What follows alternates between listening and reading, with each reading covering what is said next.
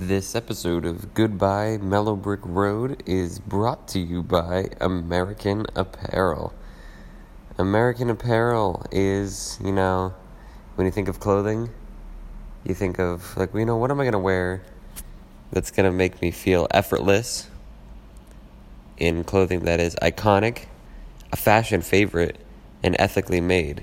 Well, fortunately for you, American Apparel is ethic- ethically made. It is sweatshop free effortless basics and iconic fashion favorites for women, for men, and for kids. I know this is this podcast is uh, pretty popular with kids. You can shop t-shirts, hoodies, denim, and more. You can get free shipping on orders of over $50 plus a little something that we like to call free returns. The coupon code that you're going to want to use it's going to be ever20 AA all in caps E V E R 20 AA so you can say that you can say you've saved because the offer. Get, get ready, buckle up for this one. This is $20 off $100 sets. That's pretty great. American Apparel. Do it. We're going to have, in this episode, I'm going solo, not like the new Han Solo movie, which doesn't look that good to me. I'm going solo because this is a list that I've come up with that I don't care what anyone else's opinion is. It is, we're doing the best of 2017, no matter what no matter what the category. We're doing it. I'm not going to do top five tweets though because that'd be lame to just read tweets. So we're going to do it. All right, here we go. We're back. We have the. So this is. I came up with a little something. There's like a medium notepad you can check out. It's called Saoirse Ronan deserves an Oscar because she does and I figured that's one of the strongest opinions I have. So I, that's what I named my thing, where I write down my opinions on things. And so I did top five music albums, and you know, like I was like, you know, Kendrick last year was pretty good. There was a new Lindsey Buckingham album with Christine McVie. There's Jay Z, Lana Del Rey, but I think, and there was like some pretty good musical albums too. Like Coco had some good original music. Greatest Showman but I'm gonna say Beauty and the Beast had my favorite original soundtrack, even though some of the songs were just you know covers. But you know, I love Ewan McGregor singing anything, so you can't go wrong. But I put that at number three because my number five is Run the Jewels three, number three, not number three. It's number five. Run the Jewels three is number five, and it's by Run the Jewels, of course. It's uh, you know, I wouldn't have known it without Black Panther's help, but how do we know any albums really? And I've never been the biggest hip hop or rap guy, but I was ready to step into the spotlight. Woo! Let's see, we got number four, Harry Styles by, of course, Harry Styles. Uh, this is one, no, no one saw this coming. I was like, Harry Styles, that's not going to be anywhere near my top five. But uh, it's pretty good. And if you're not listening to it, you're missing out. We already talked about Beauty and the Beast. Number two is going to be Songs of Experience by U2. Of course, Songs of Innocence came out, what was that, like three years before Songs of Experience, and they put it in everyone's iTunes for free, and everyone got mad about it because I don't know why. It was a free album. You can calm down. You'll be fine. You'll survive. It's pretty cool though. It's like a follow up, sort of, to Songs of Innocence, and it's sort of just like there's one song on there that kind of continues "Song for Someone," which was my favorite from Songs of Innocence, and ten out of ten would recommend. But number one you know, if anyone, if you if you know me at all, you'd know this would be my number one. It's Melodrama by Lorde. Lorde is the great musician of this new generation of musicians. She is very art pop type music, and each one of her songs is like very lyrically dense, and it, each one has just like a cool sound of its own. And I was really into it. I mean, I'm not, I'm no music critic, but that's just what I like to listen to. As for books, I don't really have a particular order. You know, I read The Hobbit. You know, I read Alexander Hamilton biography. I read some Sedaris, some Du Bois, some Noah Hawley, but my sister wrote Venus. So that's a good one. It's a, like a road trip type deal. It's going to be on Amazon, I'm pretty sure. I saw it in some bookstores. Papa Hemingway by A.E. Hotchner is probably the best. It's not really a biography of Hemingway, it's just sort of like a memoir of somebody who hung out with Hemingway, and his identity revolved around this great author. Man Seeking Woman, I actually liked a lot better than the actual TV show version of it. Simon Rich, former writer Saturday Night Live. It's a it's a very absurd book, but I adore it. Number two, I had I also had uh, the Bobby Kennedy biography by Larry Tye, Making of a Liberal Icon. Uh, I love Bobby Kennedy. He's my favorite politician ever, and the book was sad. But you know, I also loved. If you know me, you've probably seen me liking some tweets out there. You know, by Jomny Sun. Everyone's an here. Okay, so this is how I pronounce it. I pronounce it. Everyone's a alien when you're a alien too, but apparently it's pronounced everyone's a alien when you're a alien too, because the B is silent. But I like saying alien. I think it's more fun that way, and it's just like I got made fun of a lot of for reading this book. I got I got a lot of shit for it, but you know what? It's great. It's poetic. It's beautiful. It's Shel Silverstein for a more sensitive soul. We're on a podcast right now. I think I think that's one of the inarguable facts about this podcast. But I'm not going to include in this next category of my top five podcast episodes of the year this podcast, nor will I include the home base from Kurt the Podfather because I'm not going to get too synergy with you, and no one wants to hear that. Uh, but there's some great, there's so many great podcasts out there. You know, there's like TV Avalanche did an All Parks and Rec podcast. Modern Love had a story narrated by Andrew Rannells. Binge Mode went deep on Coco. Um, you know, StoryCorps had a whole space episode. You Talking U2 to Me had two new episodes. Marc Maron interviewed Lorde. Origins did Curb Your Enthusiasm. House of Carbs celebrated Thanksgiving. Of course, The Watch did 25 best movies of the century with Lorde's melodrama in the same episode, and I listened to that on a bus from Maine, and it was delightful. But none of these are my top five, which is shocking. But that's okay because the top five is hard to crack. For number five, Pod Save America, Obama's last interview is probably one of the earliest episodes they did of the new iteration of their podcast, and I listened to it on a plane. It was great to have at least one last go with Obama, and it was just I just loved listening to all of them talk together.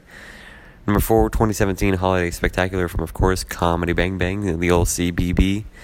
I just love anytime Gino can get together with Ho Ho and John Lennon and, you know, the prodigal Neil Brett. Wait, Ernie Brett. Sorry, how can I forget the most popular guest of Comedy Bang Bang? Number three, another one I listened to on the plane with Seth Meyers and Michael Schur visiting the Bill Simmons podcast to talk Patriots Steelers.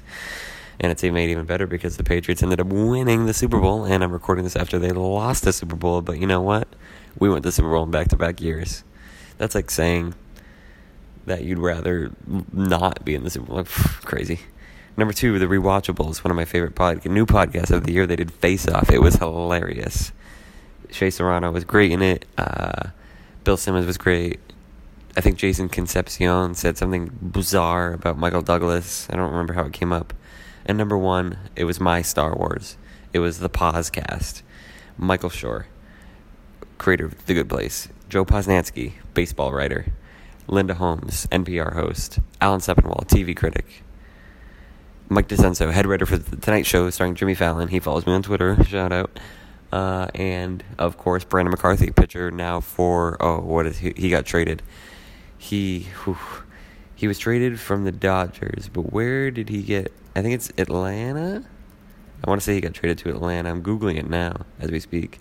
Yes, he's in Atlanta now, and he's a baseball pitcher he picked Christmas Eve in Sarajevo, and I just remember listening to that podcast while I was laying on a couch with a Christmas tree, and those are the moments when I'm happiest, and I just love listening to all of them talk together. It was wonderful. Top five tweets, you can check those out on Saoirse Ronan deserves an Oscar. I will say that Jomny Sun, Chrissy Teigen, Lin Manuel Miranda, Dan Mentos, Fred Delicious, Billy Eichner, No Good Pavement, and the Tweet of God are all present on the list, which includes 15 more in addition to a top five. So, you know, it's probably for the best. Top five television episodes of the year. There were so many great episodes from like solo runs of American Gods and Brooklyn Nine-Nine and Feud and Bob's Burgers and Master of None. Good Place but my top five. Number five, the gang goes to a water park. There's a moment in this episode where I laugh so hard, I'm pretty sure I punched my best friend. Like, I'm glad it wasn't her face. I punched her, I think, in the kneecap. Probably didn't feel good, but it's a hilarious bit of work from It's Always Sunny in Philadelphia. Number four, Black Mirror. One of the most episodic shows on this list. The USS Callister. I love Black Museum. I was a pretty big fan of Hang the DJ, but the Callister episode was just everything you could have ever wanted. Number three, Who Rules the Land of Denial by Fargo. By Fargo? From Fargo. Episode 8 of Fargo. It's great. It's everything that Fargo is and should be. It's mysterious, it's it's science fiction, but it's also like the supernatural, and there's like homages, but also it creates so much cool imagery of its own, and it's thrilling, and it's it's perfect, and it's very funny. Number two, American Bitch. I could have really picked any episode from the final season of Girls. I low key kind of wanted to pick what are we gonna do this time about Adam. But American Bitch, I think, was the most important one that Lena Dunham created in the final season of Girls. And number one, Finding Frances, the feature length episode of Nathan for You, which is more than likely going to be the series finale of Nathan for You. It's Nathan for You is one of the funniest shows ever made. And Finding Frances is just so beyond funny. It's heart wrenching and sad and thought provoking and inspiring, I guess. I don't know. It's just, it's like a study of the human condition. My favorite television performances of the year, I'd be remiss if I didn't give some shout outs to Reid Scott, who went tan on Veep, Kit Harington, who went to the sand on Game of Thrones as Jon Snow, Amy Sedaris, wonderful, and at home, Jonathan Groff, Claire Foy, she was great. Mindy Kaling, of course, of course, Mindy Kaling on the Mindy Project. David Thewlis on Fargo. Adam Driver on Girls. Michael McKean on Better Call Saul. Lena Waithe, Master of None. But of course, the top five. Number five, Louie Anderson, Baskets. You can pretty much just slot him here every year. He's always going to be a contender. He's just so beautiful in that role. Number four, Elisabeth Moss, The Handmaid's Tale, the tour de force of the year. She has won like pretty much every award she could possibly win. Number three, Ted Danson, and this he'll be here next year too. Not even including what I saw from The Good Place in this year, but in 2017, Ted Danson delighted me on The Good Place. And number two, Katherine Langford. 13 Reasons Why is not a great show. There's a lot of problems with it, but she was great as Hannah Baker. I will stand by that forever. Number one, these performances are so tied together that I couldn't even begin to think about separating them. So I put them at number one together. Alison Brie and Marc Maron on Glow. I think Marc Maron is playing the role that is perfect for him, and Alison Brie is playing a role that is so challenging, and she pulls it off. Like, it looks so effortless. Speaking, we're going to continue with TV shows, though, and there's so many great shows out there like Mindy, Veep, Wet Hot, Saul, Curb, Big Little Lies, Nathan for You, BoJack, Girls. But my top five is exclusive. There's a lot of exclusives in there. Number five, Game of Thrones. People are keeping this out of their top five this year, and I'm like, you're just overlooking the phenomenal achievements that this show is reaching every single minute it is on in the summer. And who knows when it'll be back. Number four, DuckTales. I mean, what can be said that hasn't already been said about this show? It's got Bobby Moynihan as Huey, Ben Schwartz as Dewey, and I'm pretty sure Danny Pudi is Louie. I think I have that right. But, you know, there's guest spots. You know, Lin Manuel is going to be on it. I think Jim Rash, I heard Paul F. Tompkins. It's just. And it's so. Like, the original show is great and nostalgic, but this one is like. Like a genuinely good show. Like, I don't even know what to make about it, how good it is. I can't even rave enough about it. It's just, like, impossibly good. Three, number three, we got Fargo, right in the same spot where it was with the episode. Fargo was wonderful. It's it was dark. It was dark this year, but Ewan McGregor was great. Carrie Coon was great. David Thewlis was great. Every single person contributed to make a standout season of a standout show.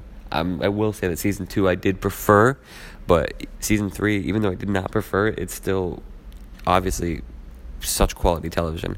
Number two, The Good Place you might be seeing this at number one next year. I mean, if things keep going the way they're going, I wouldn't be surprised. It was, it's just I like every time I watch it, I'm just like I can't even begin to like sing the praises of it. It's just so good.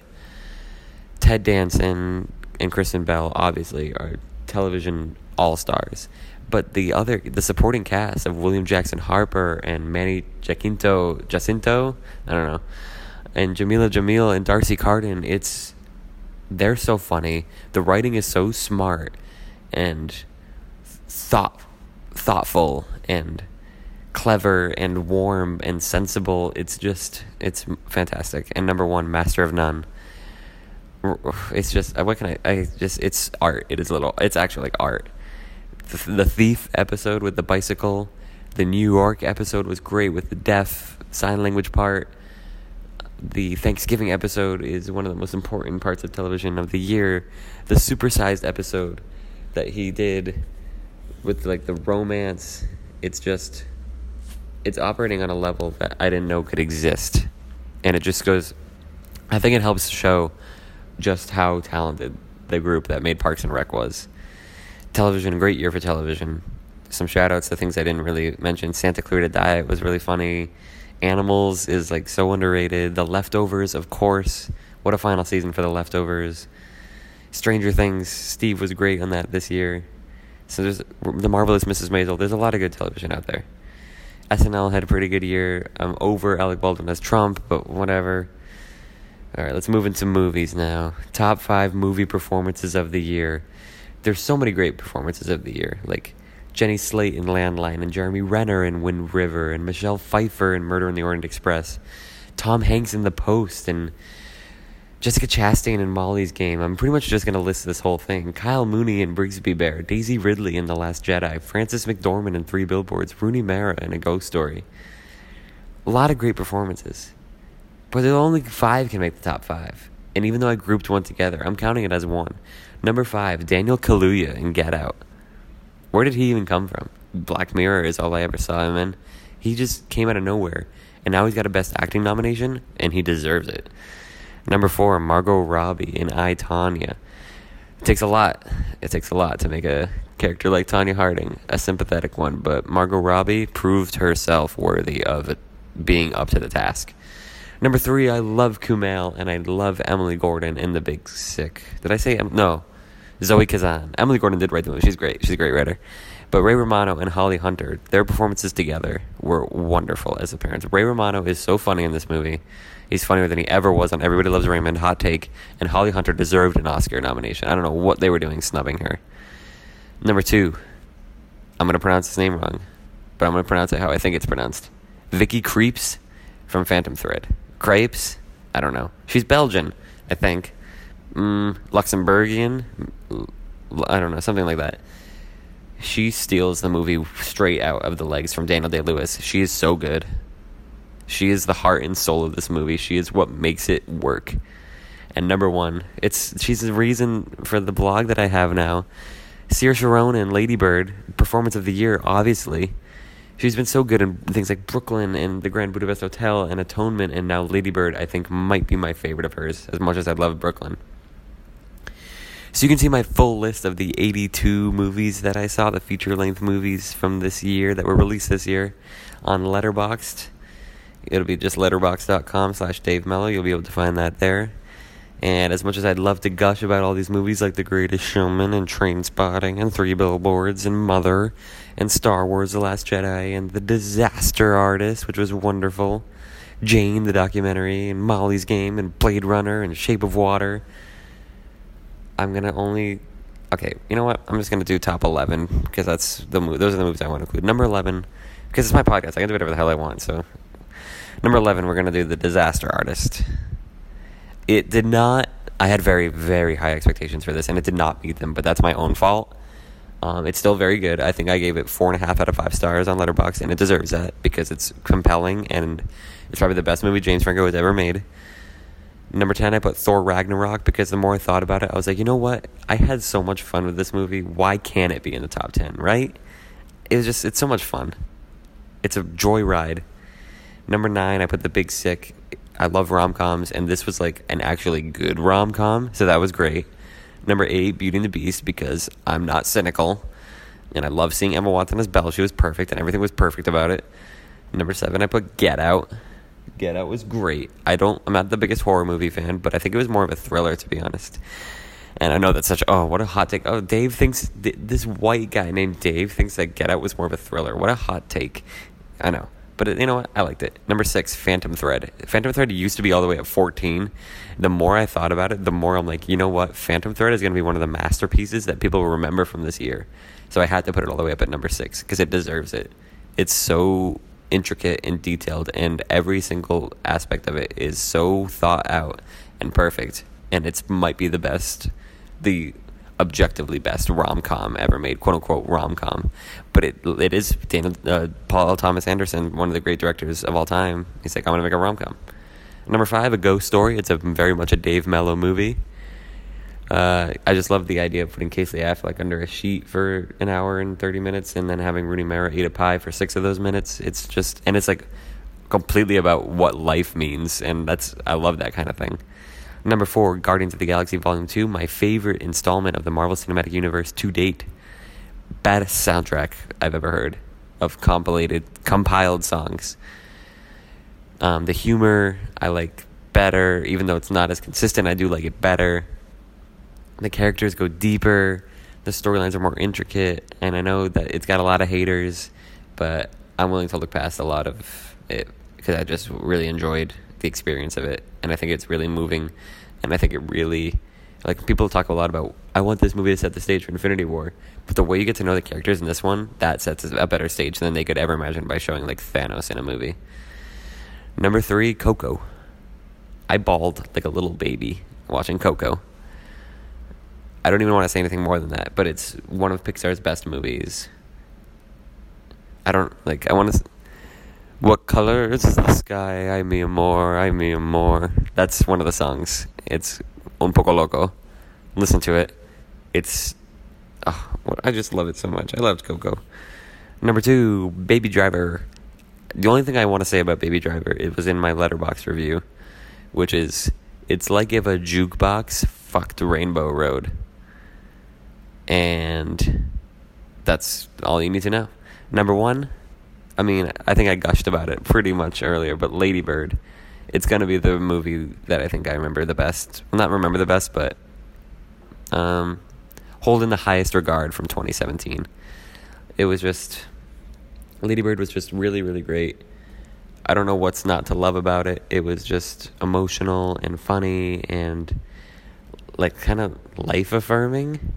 And Greta Gerwig just had a massive achievement but I, I just wanted to really vocalize these things because I make these lists and I don't know who sees them. And I wanted to get them out there because I want to share all these things that I love with people.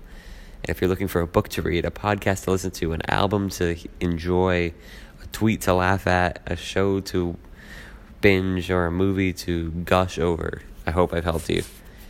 We'll be back next week. I'm going to have some guests, maybe two, maybe one. We're going to see how it works out, how the scheduling all shakes out. But uh, yeah, American Apparel, Lady Bird, from start to finish. Here we go.